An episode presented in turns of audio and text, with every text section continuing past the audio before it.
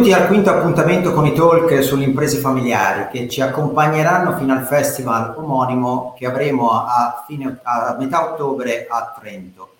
Lo spirito è sempre quello di focalizzare l'attenzione sugli imprenditori che non hanno la possibilità di far sentire la loro voce.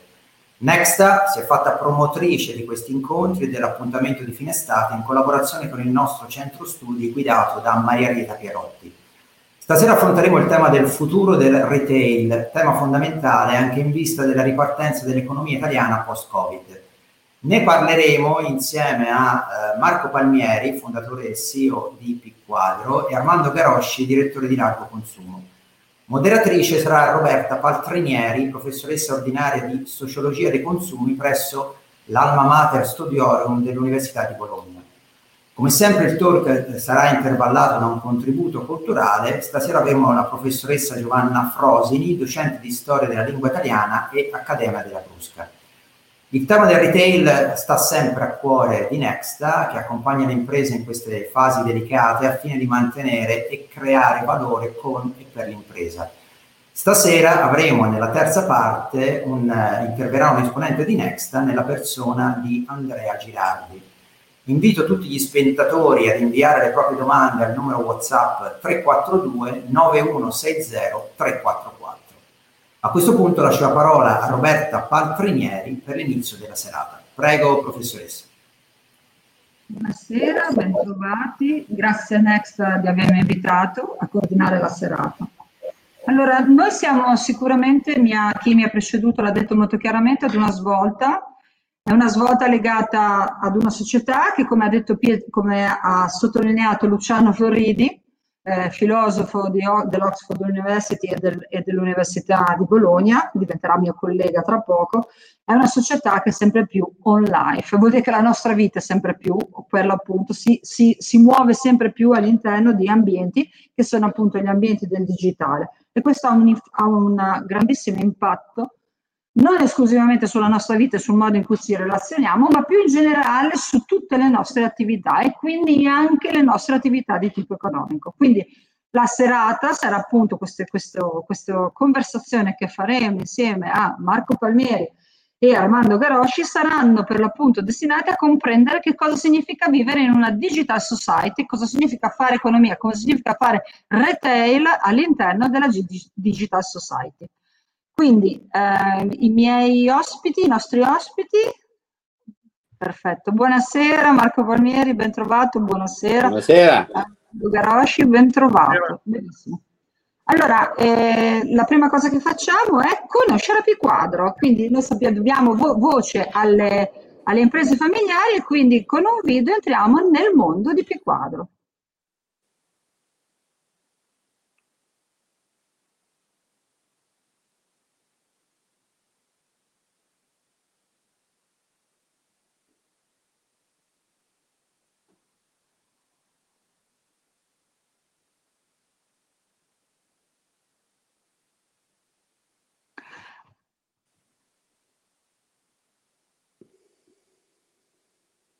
Palmieri ci vuole raccontare qualcosa mentre vediamo il certo, video? Non c'è. Ecco. Ma niente, allora io sono il fondatore dell'azienda.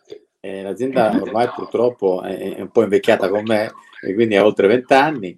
L'idea iniziale era quella di creare un brand per prodotti da uomo, prodotti maschili, travel and business, come si dice, cioè quindi orientati al lavoro. Poi nel corso degli anni eh, è un po' mutato, è diventato un pochino più lifestyle, ci sono molti altri prodotti e eh, quattro anni fa abbiamo acquistato un altro brand che è The Bridge. The Bridge è un marchio storico fiorentino molto noto, passaggio generazionale con qualche tema di riuscita.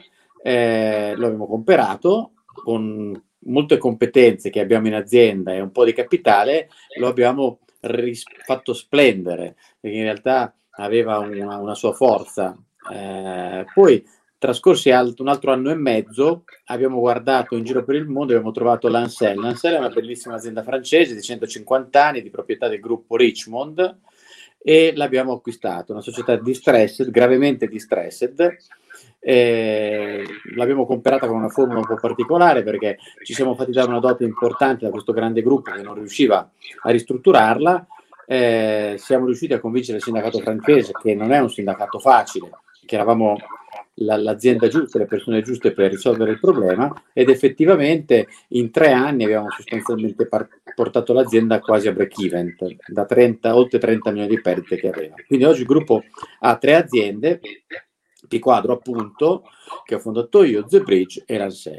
Il percorso dal punto di vista finanziario è stato articolato, io sono partito senza importanti capi, io arrivavo dall'informatica, eh, non avevo capitali particolarmente importanti, dopo poco ho aperto il capitale nel 2001 un primo fondo di private equity che è entrato in minoranza e dopo tre anni è uscito, ne è entrato un altro e poi nel 2007 siamo quotati alla Borsa di Milano essenzialmente per far uscire il primo, il primo, l'ultimo fondo dal capitale e poter governare l'azienda eh, diciamo tranquillamente, comunque mantenendola a carattere familiare, perché pur essendo una società quotata, la maggioranza è nelle nostre mani, oltre il 68% nelle mani di mio fratello. Esatto. Eh, Palmieri, chiedo una cosa, inizio con lei con una domanda, lei ci ha fatto la presentazione, cioè ha inquadrato il suo contesto, la nascita, l'evoluzione e la crescita. Poi arriviamo al, 2000 e al, al 2020. Quindi la Digital Society diventa una realtà che cresce esponenzialmente. Okay? La realtà aumentata che tutti noi sperimentiamo ovviamente impatta sull'economia e la pandemia diventa, come dire, un dispositivo che aumenta questa cosa. Come avete affrontato questo momento dal, dal vostro punto di vista? Quindi, in qualche modo, affrontare il mercato del retail, quindi il retail, come cambia? Abbiamo delle crasi, così come accade ovunque, cioè abbiamo, come dire, de, de, una sovrapposizione fra questi due livelli? Il digitale e il reale si sovrappongono, diventa un continuum? Co- com'è? Ci descriva un po' questo fenomeno, come è stato affrontato da voi? Ma guardi, allora, innanzitutto non, mm, i, i, grandi macro, le grandi macro aree distributive che noi vediamo nel nostro modello di business sono il retail diretto, il wholesale, quindi la vendita a negozio multimarca e il, il, l'e-commerce sostanzialmente. Però possiamo ridurle a due, il B2C, quindi la vendita al consumatore finale, e la vendita a un intermediario che può essere un punto vendita o un franchising, perché hanno modalità un po' diverse. Allora, il, come giustamente diceva lei, il 2020 ha, non ha fatto altro che accelerare il processo che era già tracciato, e cioè quindi una, un trasferimento di una parte delle vendite da un canale fisico dal negozio al canale digitale. Eh, essenzialmente che cosa sta succedendo? A livello molto alto e macro, che mentre fino a qualche, diciamo fino a un anno fa, due anni fa, tre anni fa, il negozio era considerato l'ultimo, l'ultima parte del funnel, come si direbbe oggi nel mondo digitale, cioè la parte in cui destinata alla trasformazione dell'interesse in acquisto. Ciò veniva all'interno di un punto vendita. Oggi, piano piano, il punto vendita sta trasformandosi, questo almeno per prodotti luxury e premium, sta trasformandosi in un touch point, come si dice, cioè in un punto di contatto tra il cliente e l'azienda. Un punto nel quale il cliente entra del prodotto, se lo prova, ascolta soprattutto la storia che c'è dietro il prodotto, che è sempre più importante. No? Immaginiamo tutto l'approccio di sostenibilità, quanto sta diventando importante quanto il cliente se lo vuole sentire raccontare, quindi una sensibilità etica in questo senso. Ma essenzialmente non è detto che poi il cliente, una volta entrato in negozio, provato il capo, guardato, sentita la storia, converta, cioè strisci la carta di credito, lo acquisti in quel posto lì. Sempre più spesso lo acquista in un luogo digitale, che poi può essere o il sito dell'azienda, che può essere il marketplace o un sito di terzi. Però il negozio fisico, specialmente quelli aziendali, sono sempre meno importanti per fare la vendita, ma sono sempre più importanti per trasferire un'emozionalità, un immaginario dell'azienda. Il problema essenzialmente qual è? Innanzitutto che nella nostra azienda, come in molte altre, c'è una quantità di persone abituate, solidamente abituate a un modello di business, in cui in fondo in fondo non sempre il consumatore era veramente al centro della strategia aziendale.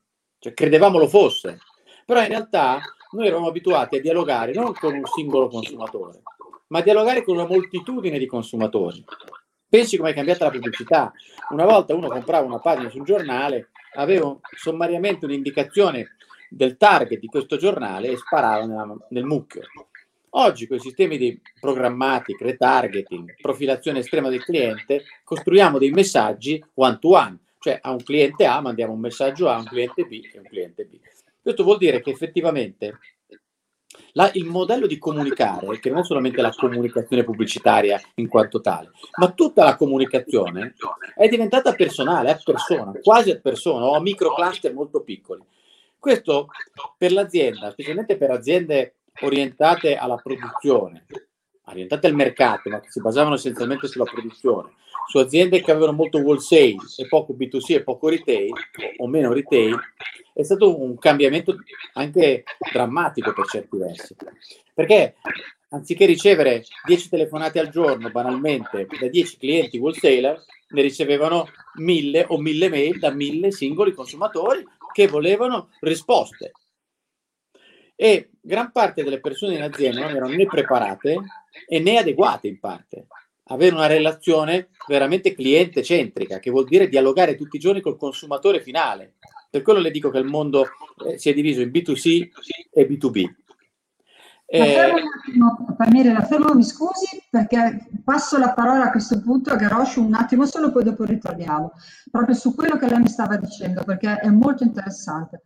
Garosci, eh, Armando Garosci, largo consumo, studio di contesto. Le faccio una domanda, ehm, anche un po' provocatoria.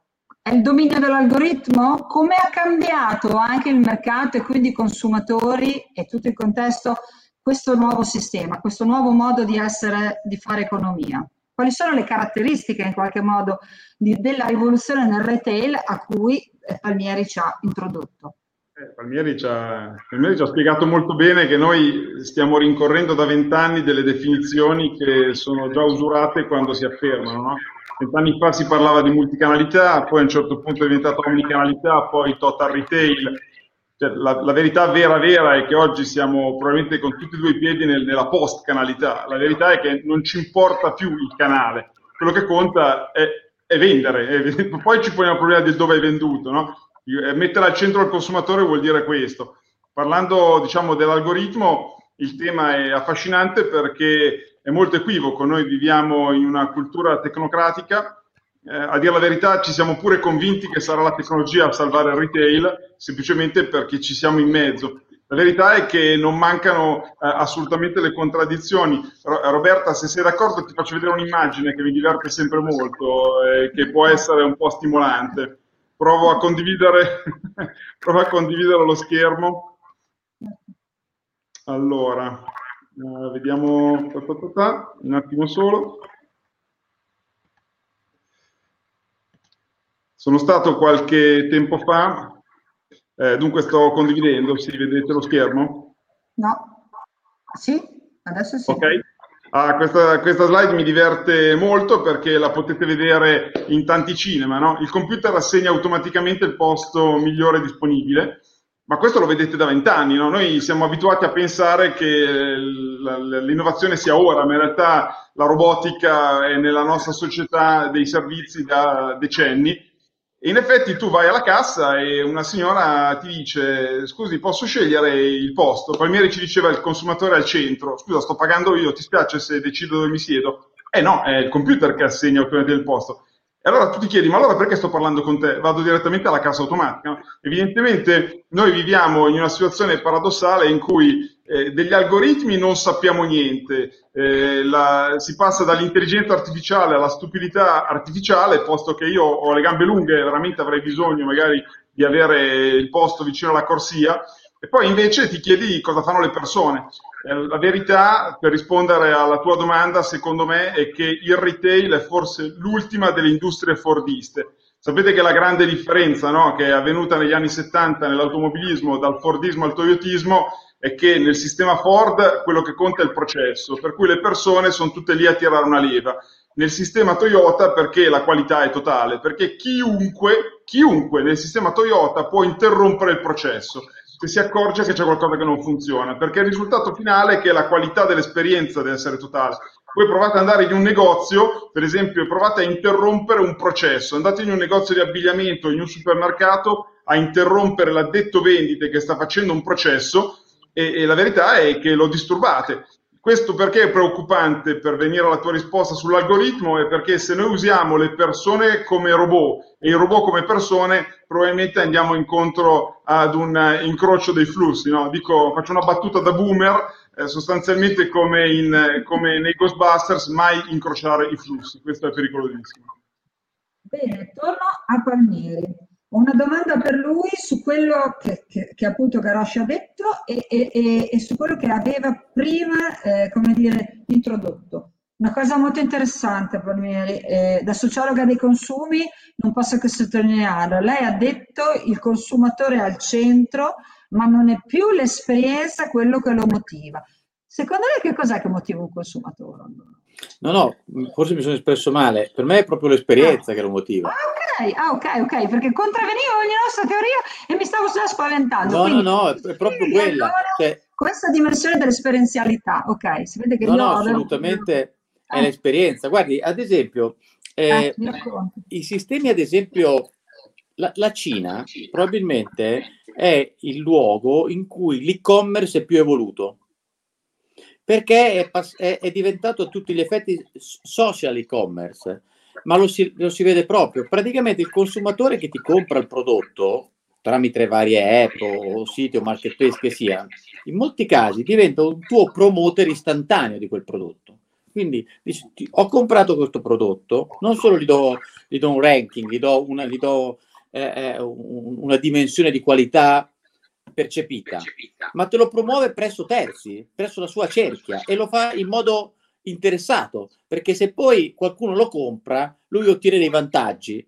Quindi il tuo consumatore diventa non solo promotore eh, di fatto, ma quasi anche di diritto, perché ne trae un beneficio. E quindi l'alimentazione del, del, della relazione è l'unico modo per produrre vendite, perché per acquisire tra- l'acquisizione del traffico nel digitale è estremamente costosa. Eh, va bene l'algoritmo, faccio una piccola premessa. Gli algoritmi sono scritti da qualcuno, eh? non scordiamoci mai questo tema. E quindi chi scrive l'algoritmo ti impone un modello di ragionamento, di selezione, di clusterizzazione. E dopo poco visto che i sistemi sono veloci a capire, ce l'abbiamo tutti uguale. Quindi l'algoritmo non diventa più un modello differenziante competitivo. È competitivo solamente il primo che ce l'ha o chi riesce a mantenerlo in modo creativo e intelligente. Quindi la sfida può essere che si gioca sugli algoritmi, ma penso di più che si giochi sulla creatività vera e propria di chi li scrive gli algoritmi, neanche tanto di chi li scrive, ma di chi si inventa le relazioni. Ecco, questo è un po' il vero quid che sta, a mio parere, in parte sfuggendo. Cioè, siamo tutti alla caccia di, eh, di intelligenza artificiale, di modelli predittivi più o meno sofisticati, ma tutti questi modelli predittivi si basano o su algoritmi molto vecchi o su poca creatività di chi li ha costruiti e comunque una creatività che generalmente viene data a te e a tutti i tuoi concorrenti. Ok, torniamo su, con, con, su Garosci, Armando. Eh, allora, io Armando chiederei a questo punto... Roberta, eh, Roberta posso, posso, fare una, visto così in questa logica di talk, mi piace moltissimo quello che Palmieri ha appena detto ed è una delle cose più moderne che si possa dire parlando di retail. Se, così sempre per, per, metterla a ridere, eh, ti faccio vedere questa immagine che è, è, un'immagine vecchia e nuova allo stesso tempo. Credo che sia proprio, sia proprio eh, perfettamente, perfettamente, in linea con quello che abbiamo sentito. Eh, vedete questa immagine? Dammi un risposta incontro, sì. per favore, Roberta. Sì. Ah, ecco, questo qui è, è molto divertente, ma questo qui è, è, il primo supermercato della storia. Potremmo dire che il primo negozio moderno della storia è il Piggy Willy, no? È stato aperto nel Tennessee nel 1916. E tu lo guardi oggi e di fatto, a parte l'uso dei materiali, non è molto diverso da come si fanno i negozi oggi. Eh, ma qual è la grande innovazione? Non era certo nella tecnologia, eppure qui vedete che c'è la cassa, no? vedete che ci sono, c'è il ventilatore, ci sono delle cose Palmieri l'ha, l'ha detta benissimo. Cioè la vera innovazione di questo concept e che poi noi oggi ereditiamo in tutti i modelli retail che conosciamo, fondamentalmente è un nuovo patto. È il patto in cui chi vendeva qualcosa ha detto, senti caro cliente, a me non mi importa quello che compri, basta che compri da me. Cioè tu hai la libertà di scegliere, questo è il libero servizio, la possibilità di potersi servire da soli vuol dire questo, vuol dire che non c'è un banco tra te e la merce. Ma quello che ha detto Palmieri è esattamente moderno perché è la frase che è scritta in basso a destra, dice il retail rimarrà moderno nella misura in cui rinnoverà la promessa no, di patto di centralità col cliente, adottando soluzioni tecniche non discriminanti, perché quando lui dice giustamente che gli algoritmi lo scrivono qualcuno, evidentemente un conto è la tecnologia che libera il cliente, un conto è quello che la asservisce. Infatti c'è molto da ragionare sul fatto che molte delle cose, io credo di aver colto questo nel suo ragionamento, molte delle cose che noi pensiamo essere stramoderne oggi in realtà sono estremamente vincolanti sembrano delle cose fighissime che vediamo in giro, ma nella realtà eh, quando tu vai su Google, quando vai su Amazon, in realtà c'è qualcuno che ha deciso per te, tu pensi di essere libero e invece magari è molto più libero un altro concept che invece ha meno tecnologia, ma eh, in realtà rispetta maggiormente il cliente. Non so se ho inteso bene le tue riflessioni. Sì, assolutamente. E il cliente magari ci mette un po' di più, ma lo capisce, primo, e secondo vuole, attra- vuole essere attratto dalla creatività, è attratto dalla creatività, e che è quello inaspettato. Sulla creatività lanciamo l'intermezzo culturale, ospitiamo la professoressa Frosini, eh, accademica della Crusca e eh, professoressa ordinaria di lingua e letteratura italiana, eh, che ci introdurrà Dante. Poi ritorneremo sulla creatività. Grazie per avermi passato la linea e grazie per questo rinnovato invito che ci dà l'occasione di tornare a parlare di Dante nell'anno centenario della sua morte. Permettetemi di iniziare con un riferimento un po' esterno ma credo significativo. Nel bellissimo sceneggiato che la RAI dedicò a Dante nel 1965, quindi in occasione di un altro anno centenario, si svolge nella seconda parte un colloquio tra eh, Guido Cavalcanti, interpretato interpretato da Luigi Vannucchi e Dante impersonato da Giorgio Albertazzi. Il colloquio si svolge negli anni 90, dopo la morte di Beatrice, in un momento di profonda crisi esistenziale di Dante che prelude ad un suo più profondo impegno negli studi filosofici e poi nell'inizio della carriera politica che nel 1300 lo avrebbe portato ad occupare il ruolo di priore. Inevitabilmente il discorso tra i due amici cade ad un certo punto su Firenze e Cavalcanti, grande cavaliere, magnate, i magnati erano stati esclusi eh, dagli ordinamenti di giustizia, dalla gestione più diretta del potere politico, pronuncia questa frase, l'inferno è Firenze. Alla fine del colloquio a questa frase Dante risponde con una potente affermazione, quando dice amo Firenze, amo tutto di Firenze, amo le strade, le piazze, i fossi, la gente, la lingua, lingua che si parla, la libertà, l'anima che sa dare a tutte le cose. Ecco, in questo bellissimo colloquio, tra quelli che benvenuto da Imola, uno dei primi commentatori della commedia, che amò i duo lumina Florenzie, unus philosophus Cavalcanti, alter poeta naturalmente Dante, sta, credo, un profondo significato che ci può aiutare a capire il rapporto tra Dante e Firenze. La relazione che lega Dante a Firenze Firenze. È una relazione infatti complessa, se vogliamo anche intimamente contraddittoria, certo profondamente dibattuta nell'animo di Dante, che da una parte scriveva nel convivio di Firenze definendola la bellissima e famosissima figlia di Roma, Fiorenza, che lo aveva cacciato dal suo dolce seno e dall'altra però Dante ha continuato a desiderare di tornare in quella città, l'ha desiderato continuamente sicuramente di tornarvi riconosciuto come poeta fino a quando ha scritto sul finire della commedia e della sua stessa esperienza di vita l'inizio del canto venticinquesimo del Paradiso.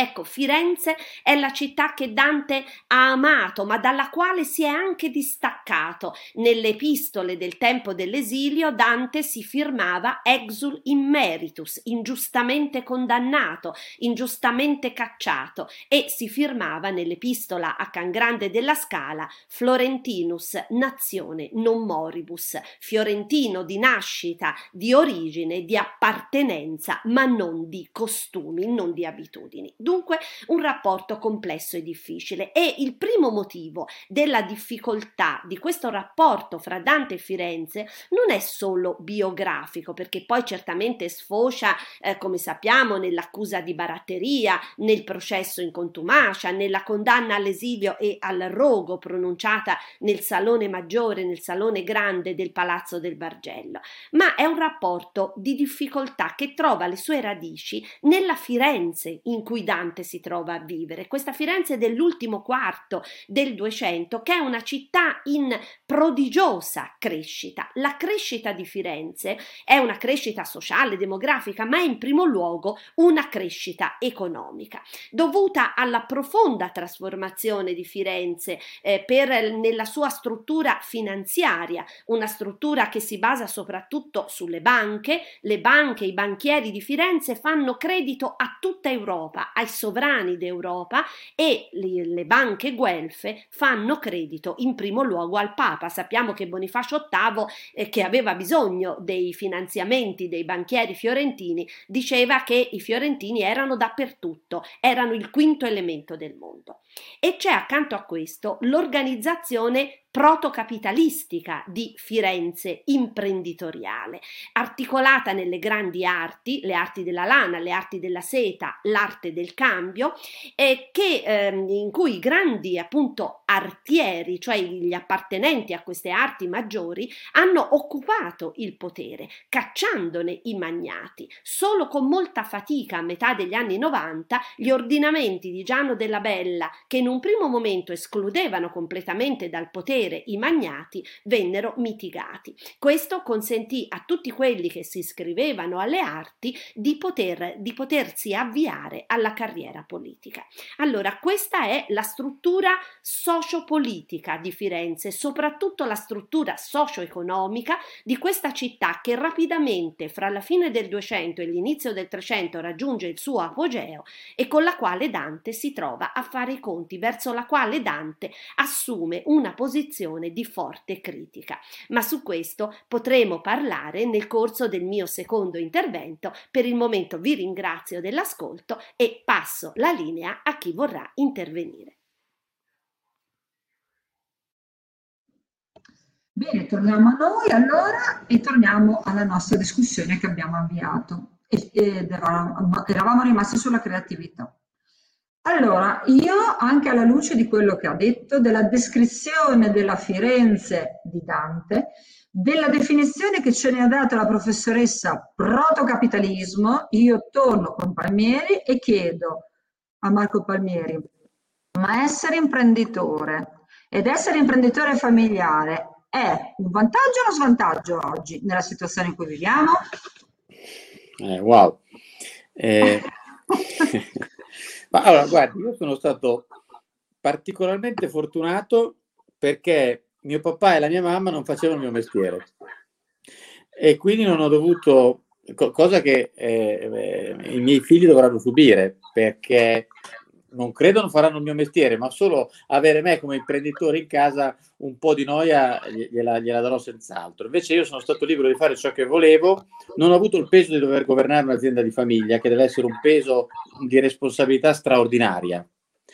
E, e quindi a parte questo, allora, l'impresa di famiglia, guardi, io sono un'impresa di famiglia perché l'ho fondata io e poi è entrato dopo un po' di anni mio fratello, ma siamo un'azienda che ha utilizzato la finanza moltissimo, quindi prima un fondo di investimento, poi un secondo, poi ci siamo quotati in borsa, poi abbiamo fatto acquisizioni anche molto strutturate, poi abbiamo creato una società di investimento, quindi diciamo che siamo un, un, ibrido, pur nella mia relativamente piccola esperienza eh, ho, ho, visto i due mondi, no? il mondo più legato al, all'industria, all'industria di famiglia, alle logiche familiari e più quella parte invece legata al, alla finanza con tutte le sue regole e anche per certi versi con la sua disciplina.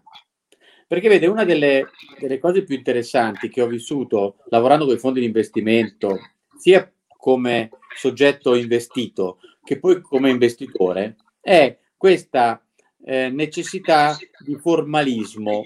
Il formalismo, oltre a che fa perdere un po' di tempo oggettivamente, di tanto in tanto, ti impone anche un, un certo tipo di disciplina e quindi di analisi del rischio e anche di progettualità, che è quello che più credo mi ha insegnato e mi ha aiutato non a diventare una grandissima azienda, ma quantomeno a tenerla in solido equilibrio, cioè la disciplina, eh, che è, è, un altro di quegli elementi, è il secondo elemento, oltre alla creatività che gli ho detto, di cui parlavo prima, che a mio parere è il vero fattore discriminante di successo di un'azienda, la, la creatività e questo per me vale sia per una fonderia che per un'azienda di moda.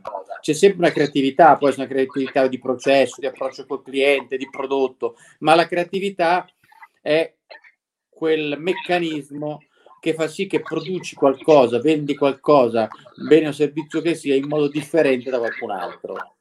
Perché in pochi, nessuno o in pochi ci hanno pensato prima di te. Ecco, l'avere un'impresa di famiglia però dà un vantaggio, a mio parere, nel lungo termine. Mentre il capitale, il capitale terzo, fondi di investimento, finanze e quant'altro, ha a livello statutario il dovere di restituire i soldi a chi gliel'ha dati, perché un fondo di investimento raccoglie denaro e lo deve restituire, deve creare un momento di liquidità a un certo punto per restituire questo capitale. Quindi, dopo un certo numero di anni, tu sai che il tuo partner se ne deve andare e quindi tu devi aiutarlo a far sì che la quota che ti ha comprato deve essere messa sul mercato e deve essere valorizzata al meglio. Questo è parte di un rapporto tra la finanza e l'impresa, tra un private equity e l'impresa. Mentre invece l'impresa familiare non ha questo limite. Ad esempio, il private equity, giusto per dire una fonte di finanziamento molto in uso, eh, generalmente a 4-5 anni deve uscire al capitale delle aziende perché ha preso soldi da qualcuno e gli ha promesso di restituirglieli in 6, 7, 8 anni, per cui mediamente investe e disinveste nel giro di 5-6 anni, 4, 5, 6 anni. E tu sai che la tua azienda in quel momento lì deve, deve raggiungere una valorizzazione, diciamo, massimizzata, e quindi vuol dire che già magari due anni prima devi iniziare a ragionare più al ritorno del capitale sull'uscita che non sul lungo termine. Cioè l'imprenditore puro pensa innanzitutto di essere immortale, per cui fa progetti a 300 anni. E nel bene e nel male, non è, non, non è sempre bene quello che, quello che sto dicendo, però intanto pensa molto a lungo, mentre la finanza pensa, ma non perché è cattiva, pensa perché così è fatta, a n anni, non, tan- non tantissimi. E quindi tutti i progetti subiscono questa influenza nel bene, lo ripeto, e nel male. Eh, ecco, questo è un po' il vantaggio, a mio parere, delle imprese a carattere familiare, di pensare a lungo termine, di essere più resilienti ai grandi cambiamenti, di metterci la faccia, che non è una questione da poco, e anzi le dirò di più, che eh, in questo contesto sociale e anche normativo, in cui la, eh, il rispetto dell'ambiente, della sostenibilità in generale, della più ampia sostenibilità, diventa, è diventato e diventerà sempre di più un fattore non solo strategico e di marketing, ma anche normativo, l'avere l'imprenditore che ama il territorio, ad esempio, eh, aiuta moltissimo l'impresa a sostenere un percorso ESG, come si dice.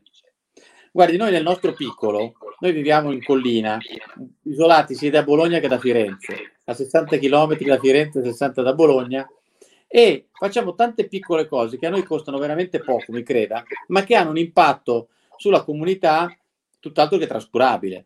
Ad esempio, quest'inverno ci siamo comperati, ci siamo presi la gestione, più comperati, una stazione scistica.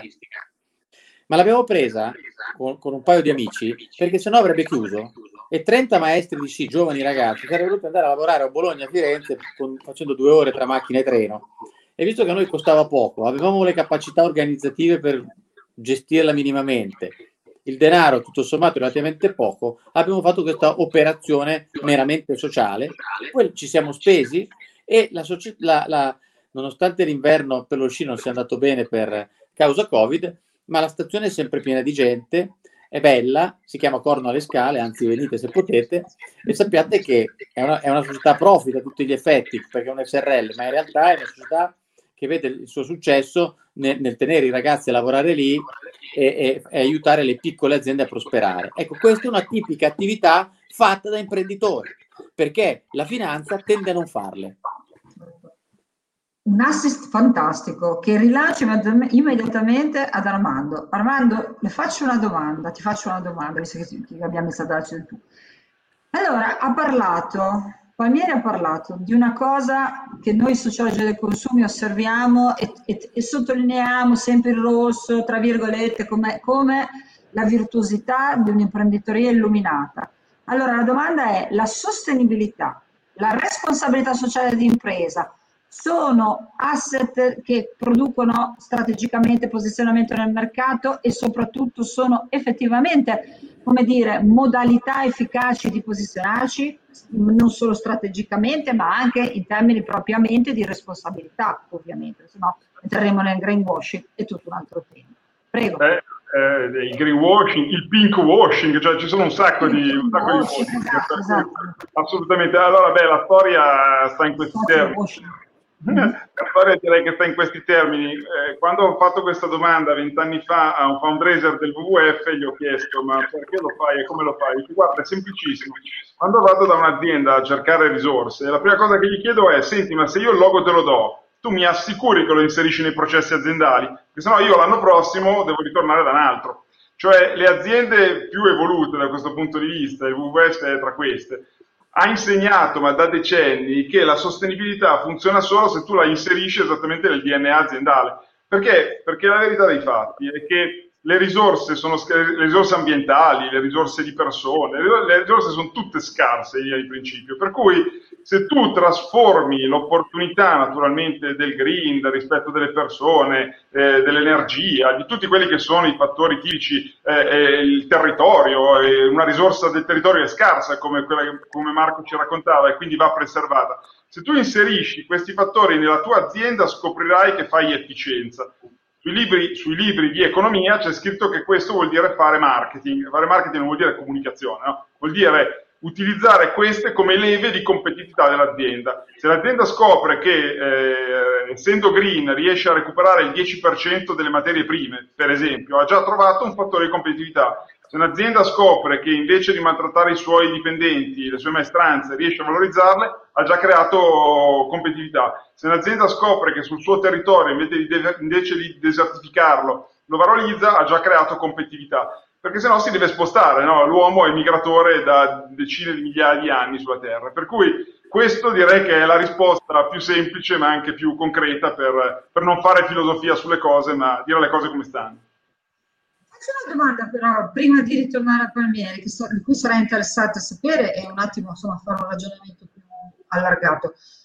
Però secondo lei il consumatore, secondo te il consumatore guarda al, come dire, alle scelte sostenibili c'è attenzione da parte del, del consumatore a questo?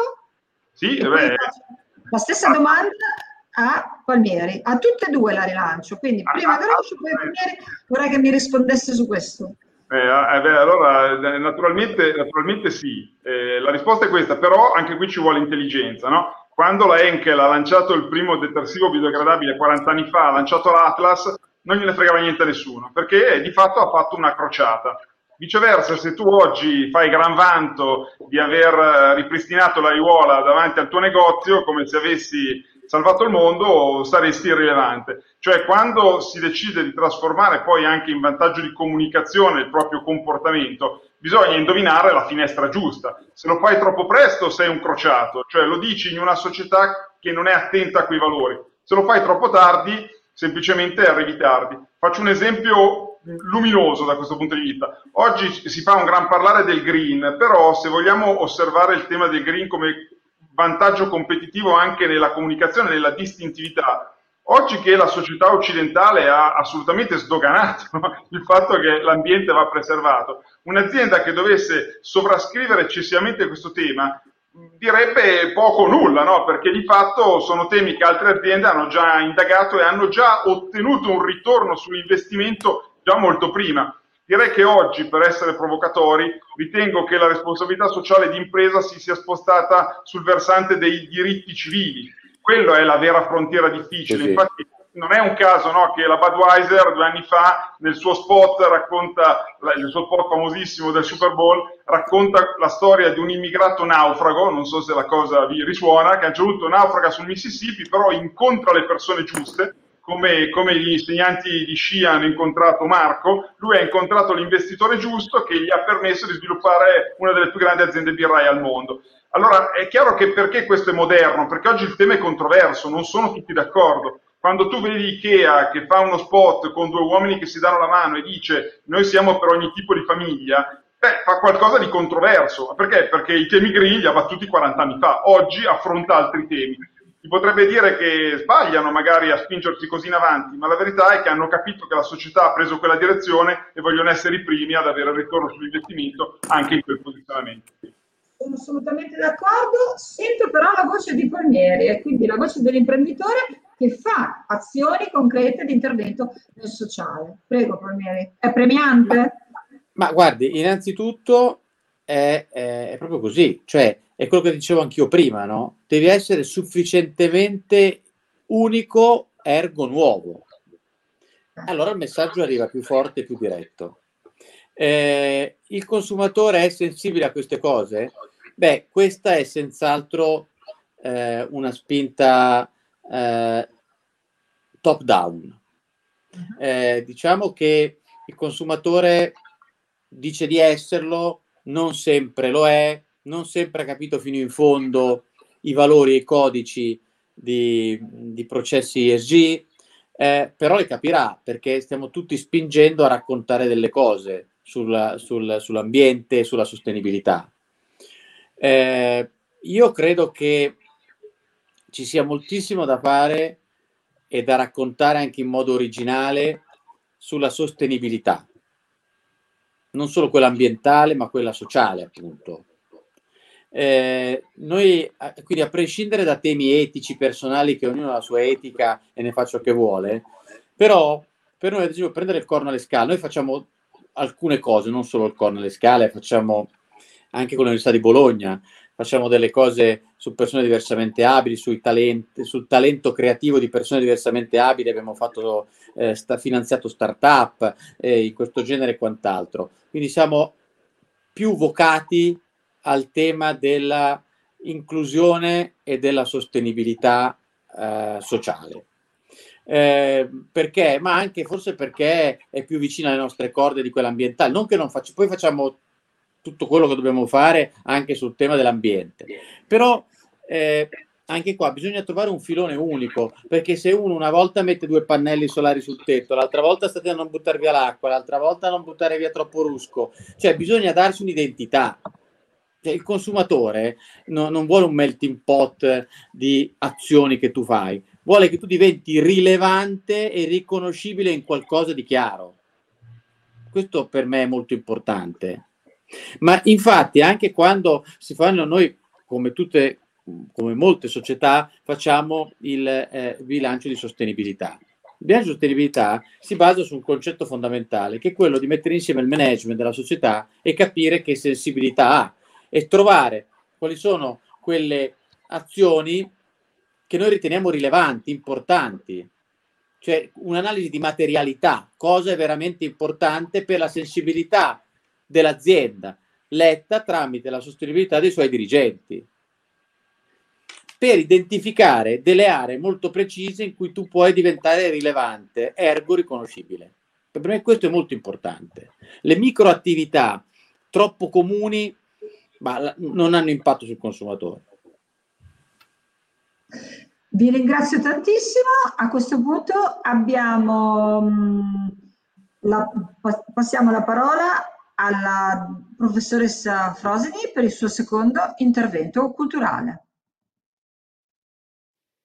Vi ringrazio, dunque riprendo la linea per questa seconda parte della mia riflessione. Dicevamo dunque di una Firenze in rapida e tumultuosa crescita, in crescita per l'espansione dei traffici, dei commerci, in crescita per la gestione dei mercati finanziari, per questa dimensione dei commerci che si espandono su tutta Europa, controllati appunto dai mercanti fiorentini che eh, passano gran parte del del loro tempo, dell'anno, impegnati nelle grandi fiere, per esempio della Francia, della Champagne, eh, fiere in cui i traffici commerciali avvengono in fiorini. Il fiorino è la moneta, la moneta d'oro che corre per tutta Europa. Era stata coniata a Firenze a cominciare dalla metà del 200, portava su un lato il giglio fiorentino, dall'altro l'effigie di Giovanni Battista, patrono della città.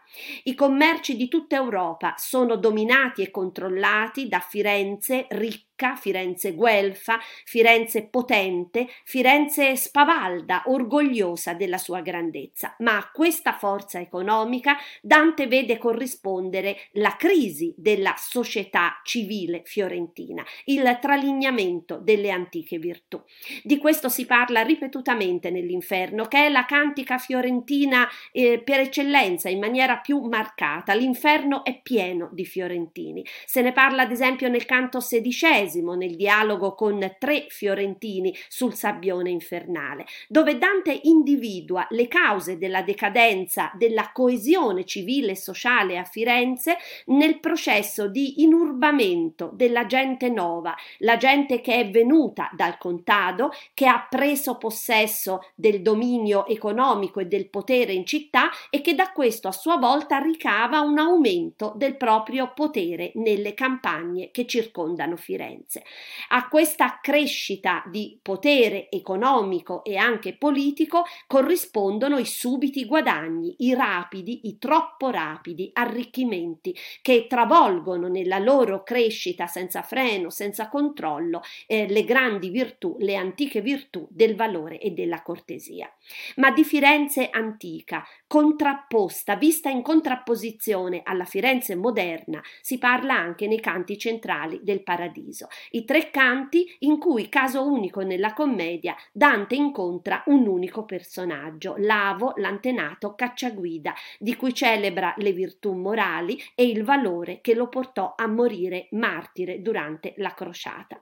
Nella esaltazione della Firenze antica che si stava in pace, sobria e pudica, si contrappone, si vela, si evidenzia in contrapposizione la Firenze moderna che in omaggio omaggio all'arricchimento ha smarrito se stessa, ha smarrito quelle antiche virtù, che non sono soltanto la pace e la concordia civile. Al tempo di Dante Firenze è una città partita in cui eh, le tensioni eh, sociali e politiche esplodono in una situazione di continui contrasti. Firenze è anche la città che ha perduto la virtù e questa perdita, questo smarrimento del senso della sobrietà, dell'equilibrio, del controllo sociale del denaro e della pudicizia è particolarmente evidente in un indicatore che Dante considera significativo, cioè l'eccessivo, smodato lusso degli ornamenti, dell'abbigliamento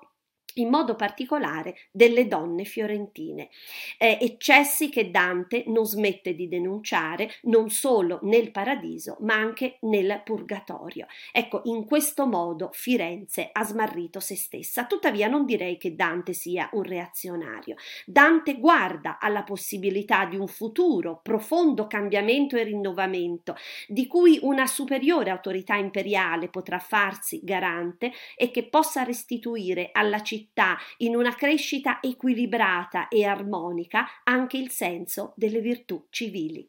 Vi ringrazio e restituisco la linea a chi vorrà intervenire. Grazie tantissimo. Allora, noi a questo punto eh, introduciamo Andrea eh, Girardi, specialist member di Nexta, che ci introduce alla visione professionale del mondo retail. Ben arrivato, buonasera. Grazie professoressa, buonasera. Buonasera a lei, buonasera a tutti, buonasera a Marco Palmieri e a eh, Armando Garosci. Uh, titolo impegnativo mh, e, e, anche sfidante, ma io sono rimasto, come al solito, noi professionisti l'impresa rimaniamo sempre affascinati quando eh, gli, imprenditori, eh, gli imprenditori raccontano. E eh, così in queste due o tre battute che faremo, qualche domanda poi è anche arrivata un po' dal, dal pubblico, eh, giocheremo un po' su, alcune, su, su, alcuni concetti che mi piace eh, condividere sia con Marco Palmieri che con Armando Garosci. E la prima è questa perché mi incuriosisce troppo, c'entra nulla con la professionalità del, del, del retail, ma eh, la, la, la, la, chiedo a Marco Palmieri. È proprio è, è il concept che mi interessa, penso interessa a tutti, il concept di Silla di Gaggio Montano, Marco. Eh, la prego perché è, è, talmente curiosa la cosa, cioè mi sembra di, di, di, che, che, risuoni Adriano Olivetti nel, nel, nel, si lavora ma si deve lavorare nel bello, no? è bello, ma vabbè, possiamo scomodare anche Adriano Olivetti, ma è, è, veramente, è veramente, tutti sanno, se non lo sanno lo dico io, che Sille di Gaggio Montano è l'headquarter di, del, del, gruppo. Sì, sì. E allora volevo solo che, come mai lì, perché, cioè, perché sicuramente dietro c'è qualcosa, e di non banale. Ma no, guardi, allora non scomodiamo Adriano Olivetti per l'amor di Dio, perché è un mostro sacro eh, come lui. Però, allora, in realtà non c'è proprio niente, c'è solo il caso. Nel senso che eh, io sono nato a Milano, poi i miei genitori sono venuti a vivere in zona e io casualmente mi sono trovato qua. Ho iniziato a fare le piccole cose qua, eh, i primi dipendenti li ho assunti qua dove ho fatto l'azienda, poi sono diventati tanti e alla fine i dipendenti sono le competenze dell'impresa. E quando mi sono accorto che forse era meglio farla da un'altra parte, l'azienda eh, per questioni logistiche solamente, perché qui si vede benissimo, eh, ma ho detto, ma, ma, però le competenze sono tutte qui, che senso ha spostarla adesso l'azienda? E oltre alle competenze qui c'era mio papà, c'era la mia mamma, e per cui detto, ma in fondo poi alla fine un, oggi si spedisce un pacchetto da, da, da, Gaggio e arriva a New York in un giorno e mezzo come arriva a Bologna in un giorno, quindi anche i temi logistici non sono quelli che creano problemi e siamo a gaggio per quello, perché è una casualità. Eh beh, è una casualità però eh, così affascinante, eh? anche perché l'ha detto lei, non parliamo adesso di robotica e di, eh, eh così, di, di, di, meccanizzazione dell'azienda, perché so che eh, attualmente mi pare che proprio il tema 24-48 ore vada a gaggio arriva in tutto il mondo, poi vista l'organizzazione e i processi. No? Eh, velocemente battute invece su, su, su, su Armando Garosci, mi pare che lui viva nel retail da qualche tempo, non so, alcune date significative Armando tipo 1959, 1970, cosa dicono eh, ad Armando Garosci oggi? È una vicenda familiare, sì, il mio Carlo Lasso, io vengo da una famiglia di commercianti, quelle un po' difficili in cui se a Natale non porti una nuova idea, insomma, è meglio sono tutti presenti e quindi ogni generazione che ha seguito eh, sin dai miei bisnonni, proprio attività commerciali, ha sempre cercato di innovare delle cose. Eh, tuttora, naturalmente io e i miei cugini, anche se facciamo prevalentemente altri mestieri, sviluppiamo concetti retail. l'ultima startup che abbiamo lanciato è un sito di e-commerce del mobile, che il mobile è uno dei settori più disastrati dal punto di vista del retail, c'è tutto da inventare, fondamentalmente ad eccezione di che è il mondo convenienza, per il resto gli specialisti sono con poche eccezioni, sto un po' brutalizzando l'espressione, e quindi sull'e-commerce c'era moltissimo da fare e quindi abbiamo trovato un fondo che ha accelerato quell'idea. Eh, quindi effettivamente sì, è un, è un, orgoglio ma anche un impegno. Grazie, grazie Armando. Eh, una, una, veloce domanda a, a Marco Palmieri, forse ha già risposto, almeno io intuivo una risposta di questo tipo, ma eh, così in franchezza, se è possibile, mi rendo conto che è difficile rispondere quasi a botta e risposta, però eh, eh, così, la domanda è questa, P quadro non ci sarebbe se ieri, oggi o domani, cioè per dire con il linguaggio dei giovani, l'X factor di P quadro?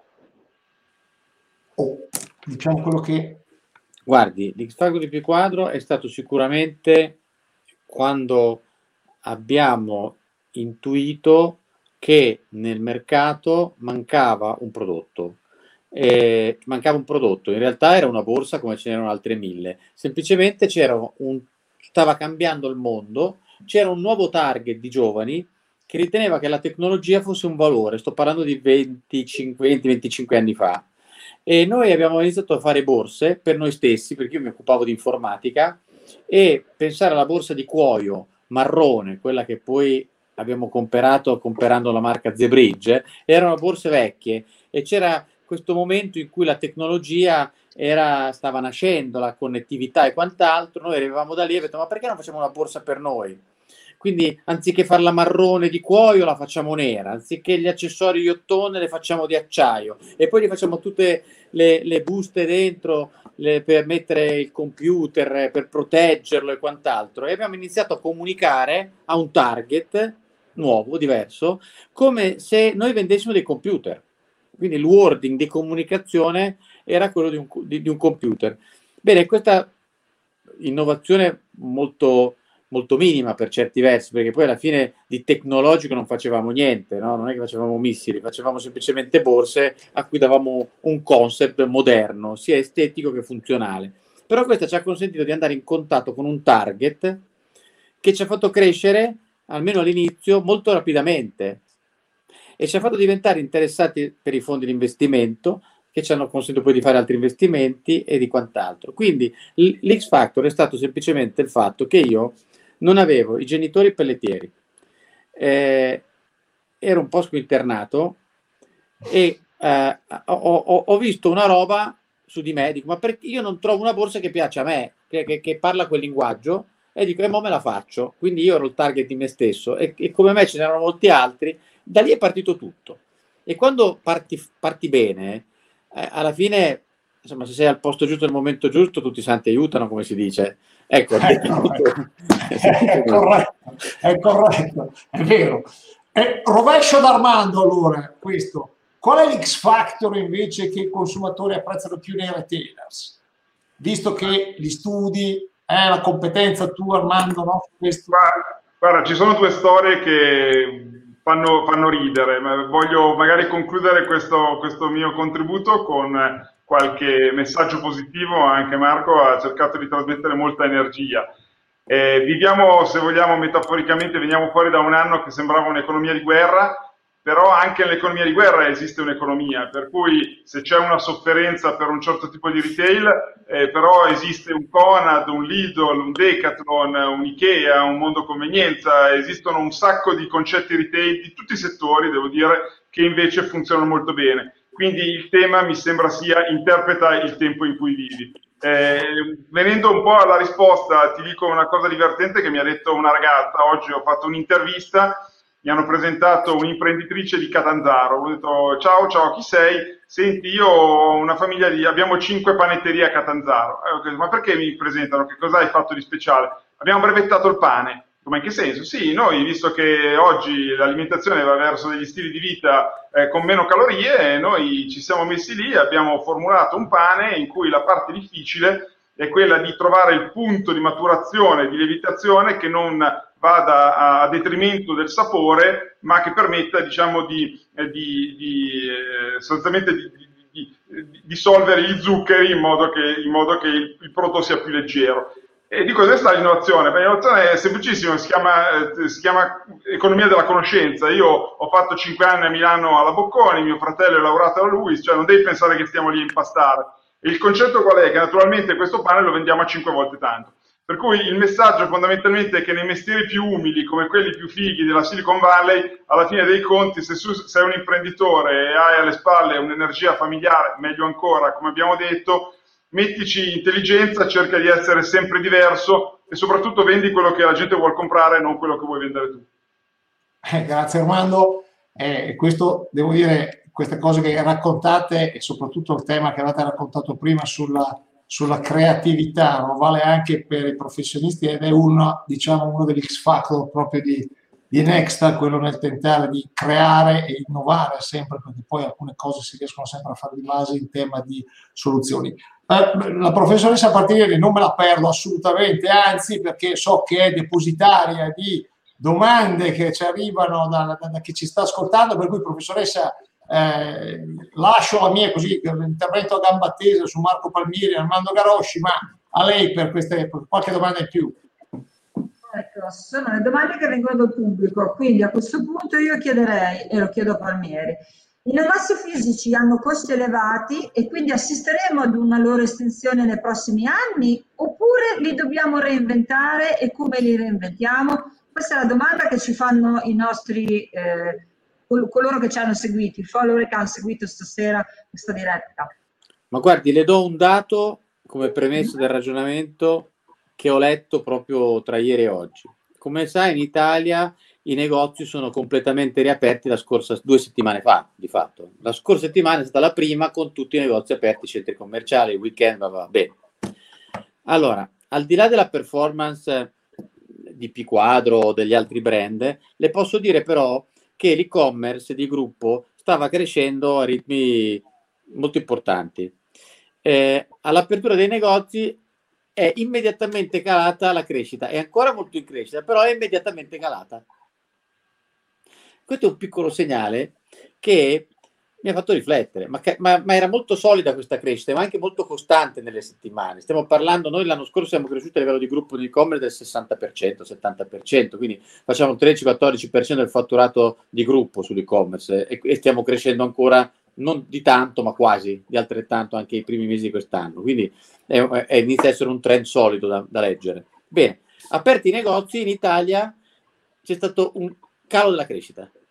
La stessa cosa è capitata in Francia. Noi in Francia abbiamo 60 negozi con brand Lancel, cresceva moltissimo online. Aperti i negozi anche loro due settimane fa, dall'apertura c'è stato un calo della crescita dell'e-commerce.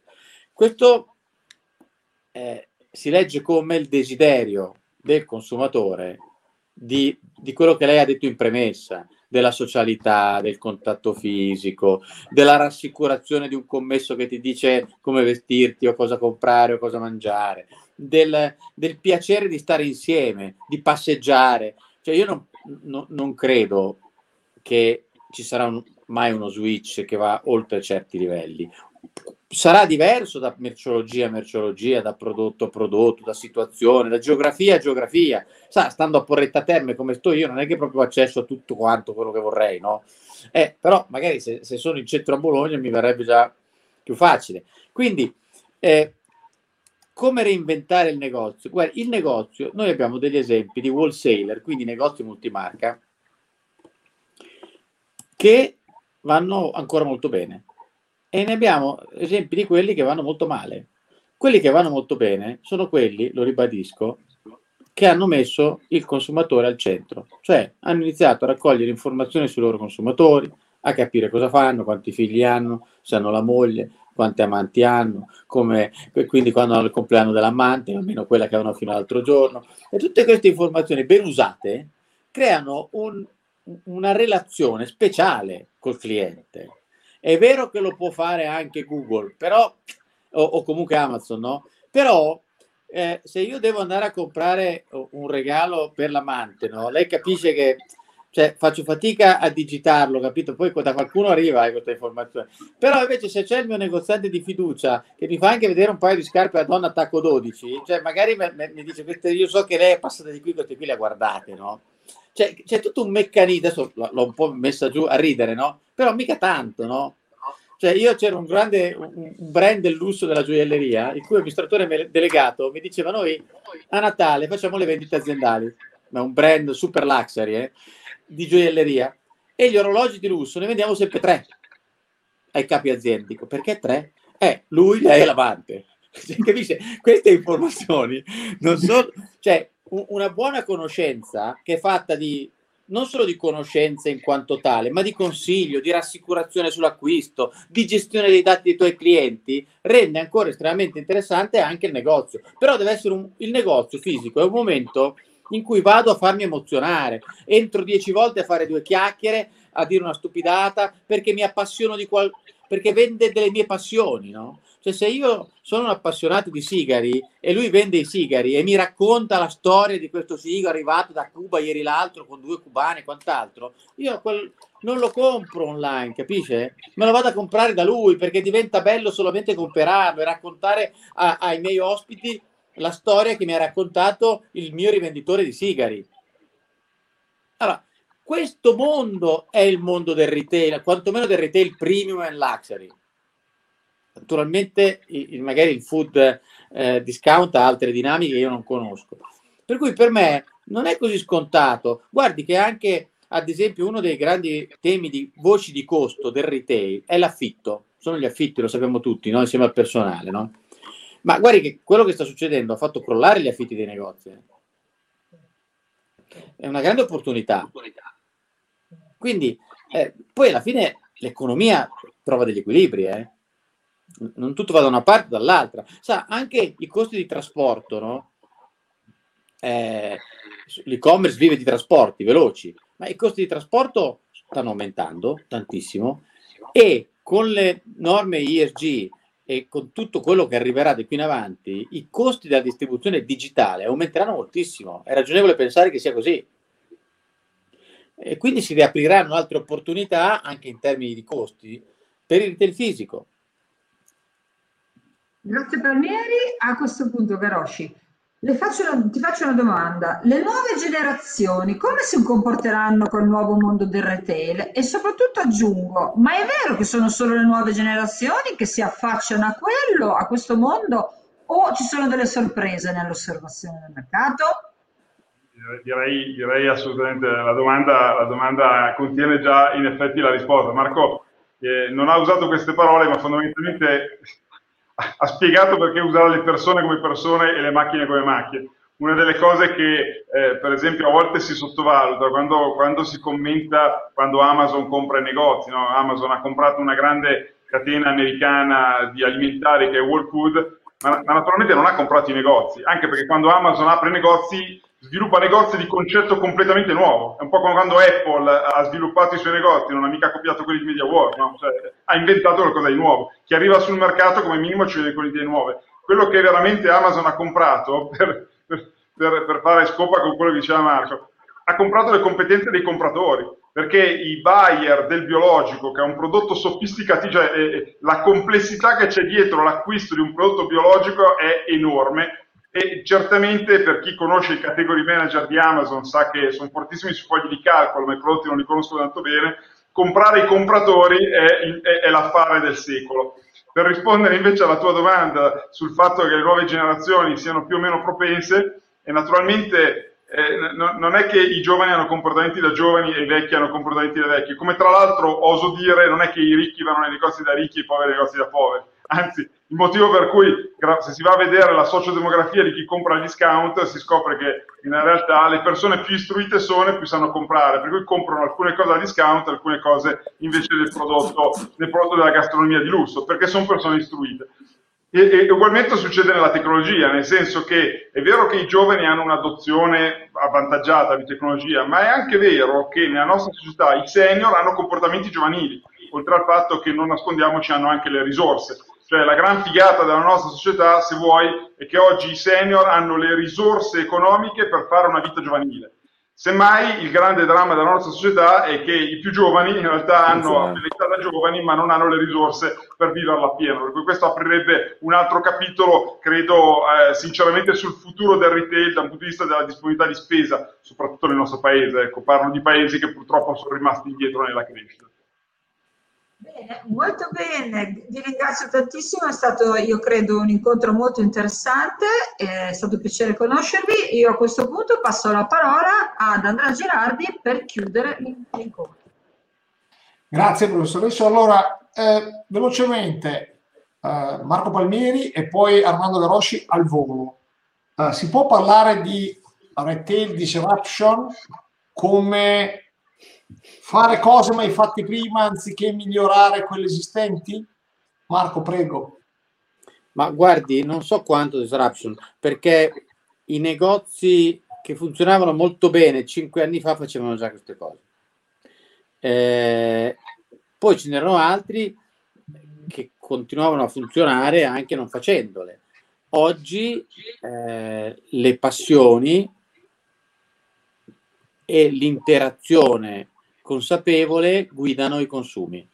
Il, consum- il consumatore vuole eh, vivere delle esperienze, sentirsi raccontare delle storie coerenti, perché non è stupido, ormai è scafato, vuole verificare che quello che gli stai raccontando è vero, ha gli strumenti per farlo, tutti abbiamo Google e, e possiamo in un attimo raccogliere un sacco di informazioni. Eh, quindi tutto il mondo esperienziale, i bravi, se voi pensate quali sono i negozi che conoscete e che amate, scoprite che andate in quei negozi per l'esperienza che questo vi trasmette perché andate a comprare gli sci dove c'è uno bravissimo che vi racconta un sacco di cose che gli altri non vi raccontano. Lo stesso vale per la bicicletta, che andate da un biciclettaio bravissimo che poi vi racconta che c'è una stradina bella da fare in un certo posto con la bici da fuori strada.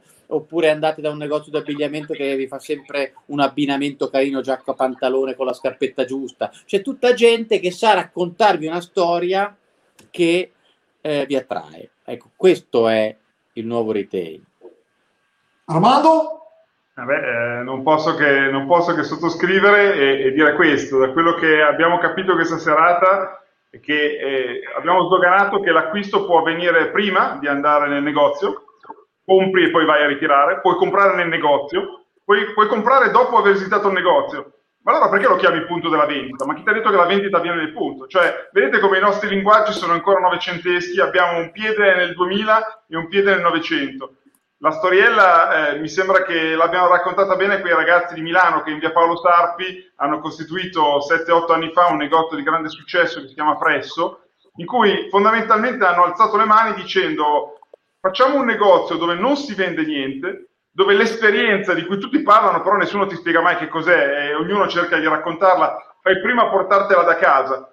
Presso è un locale, per chi non lo conosce, eh, tra l'altro mi hanno, radetto, mi, mi hanno, detto i ragazzi che dopo sette anni stanno chiudendo il quarto contratto di location, quindi evidentemente anche i giovani sanno inventare concetti, e fondamentalmente è un format retail arredato come una casa di lusso, dove tu arrivi, ti porti da casa la spesa e ti porti soprattutto gli amici, ma alla fine ma qual è l'experience che puoi mai comprare che sia migliore di quella con i tuoi amici, con i tuoi parenti, con le persone a cui vuoi bene? passi del buon tempo e poi a un certo punto lasci tutto e te ne vai. E non è un ristorante perché non c'è somministrazione.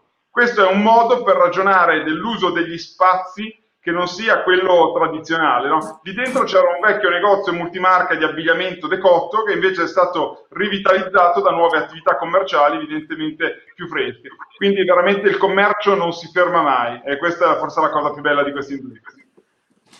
Grazie. Allora, una, una, una eh, veloce battuta proprio da un minuto perché poi dobbiamo, dobbiamo chiudere perché l'ora è, è, è tarda. Eh, riprendo una, rivolgendomi adesso eh, di, di, nuovo da Armando un attimo, eh, riprendo una ehm, una, una, una, così, un commento che lui ha fatto e gli chiederei diciamo, l'interpretazione un po' autentica, attualizzata ad oggi, no? e, però interessante. No? Dice, prendo alcuni pezzetti, eh, Armando, perdonami se estrapolo. Eh. Eh, allora, dice, il retail ha di bello che non finisce mai. Eh, no, dice, cioè si rinnova sempre la sfida dei, per i manager di interpretare la contemporaneità senza riverire l'eredità delle cose che hanno funzionato nel passato, o al contrario temere gli errori passati. Il commercio permette una sperimentazione quotidiana su piccola e grande scala. Questo è il bello dell'industria retail. Oggettivamente è proprio così, è proprio così. Cioè il, il, commercio permette di fare piccole sperimentazioni a livello di negozio, a livello di più negozi. Eh, è incredibile la velocità con cui oggi è possibile anche eh, trasferire conoscenze da, da uno store a un altro, un team che funziona rispetto a un team che può migliorare e forse a, a, rispetto invece del mondo della manifattura, della produzione, dove si fa tanta sperimentazione ma con cicli diversi, il commercio in questo senso è decisamente più reattivo, quindi perché non sfruttare questa caratteristica? Grazie Armando. L'ultima battuta allora con, con, Marco Palmieri, riprendendo una sua intervista di qualche tempo fa, quando parlava dei fratellini minori di Piquadro, minori, The Bridge, ovviamente, Lancer, ma insomma, minori per modo di dire, dice rilanciarli, dice, eh, in tempo breve, dice, eh, è stato, non ha detto facile, ma diciamo, eh, ciò che ha aiutato è perché questi due marchi trasudano autenticità ed è questo che i consumatori vogliono. Non ci sono scorciatoie, l'heritage non si costruisce a tavolino, o c'è o non c'è? Marco. È, è questo. Noi, eh, e lo so bene perché la P4 l'abbiamo costruita da zero. E, e vabbè, quando costruisci una cosa da zero hai veramente, come vi ho detto prima, il, il, piccolo colpo di genio perché ti sei posizionato in modo così originale, diverso, relativamente unico e allora inizi un percorso, altrimenti posizionare una marca è un, è un lavoro importante e complicato. Poi ci sono delle marche incredibili che hanno storia, eh, che hanno sedimentato nel consumatore valo- la memoria di alcuni valori.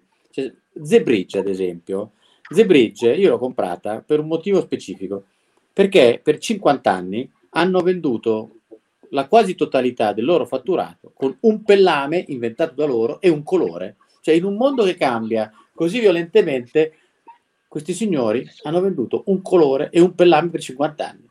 Ci sarà qualcosa di magico sotto perché cioè, noi facciamo 20.000 colori tutti gli anni, ma è possibile che questi facciano solo colore? E, e, e quindi ho detto, ma forse sotto sotto c'è una storia, una sensibilità, un, una riconoscibilità che non è da trascurare. L'Ansel, la stessa cosa, dico, ma come fa un'azienda a stare in piedi per 150 anni? L'Ansel ha 150 anni, ma perché non va bene? No? Questo è un grande malettier francese. Ha aperto il primo negozio, il primo negozio eh, che è ancora aperto in, Rue de in eh, Place de l'Opéra a Parigi quasi cent'anni fa. Quest'altro anno compie cent'anni il negozio, non l'azienda, il negozio. Mai chiuso, neanche in tempo di guerra. Semplicemente abbiamo ritrovato, gli abbiamo ridato la gioia di fare le cose per un pubblico sofisticato.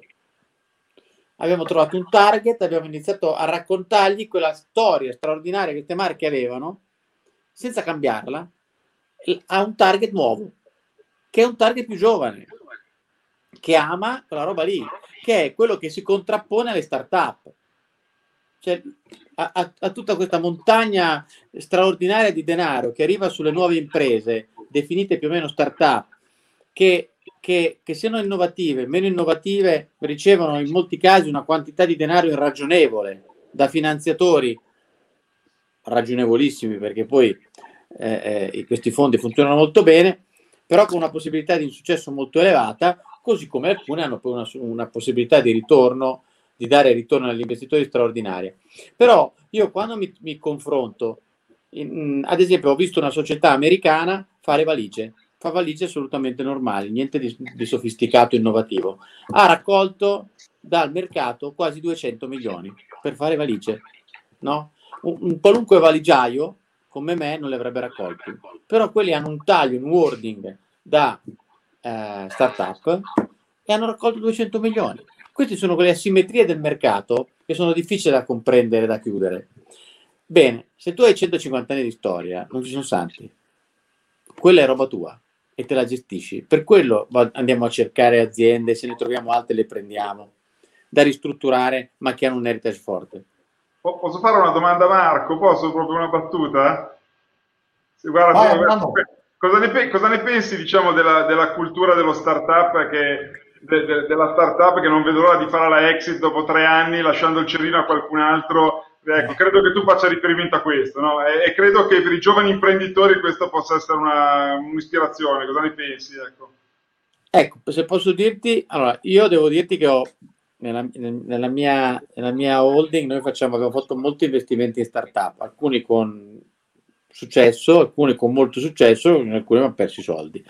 Eh, ci sono due, tipo, due tipi di startup. Gli startup che fabbricano le start-up per fare, come dici tu, l'exit eh, dopo tre anni e, e, e non, si, non, si, occupano nemmeno di portare l'azienda a break-even o, o, di farla crescere più di tanto. Gli interessa fare dei, dei round e aumenti di capitale.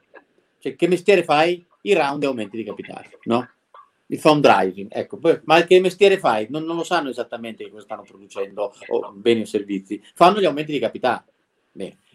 E, e ce ne sono tanti anche subillati e eh, promossi da banche di investimento, consulenti, eccetera, eccetera.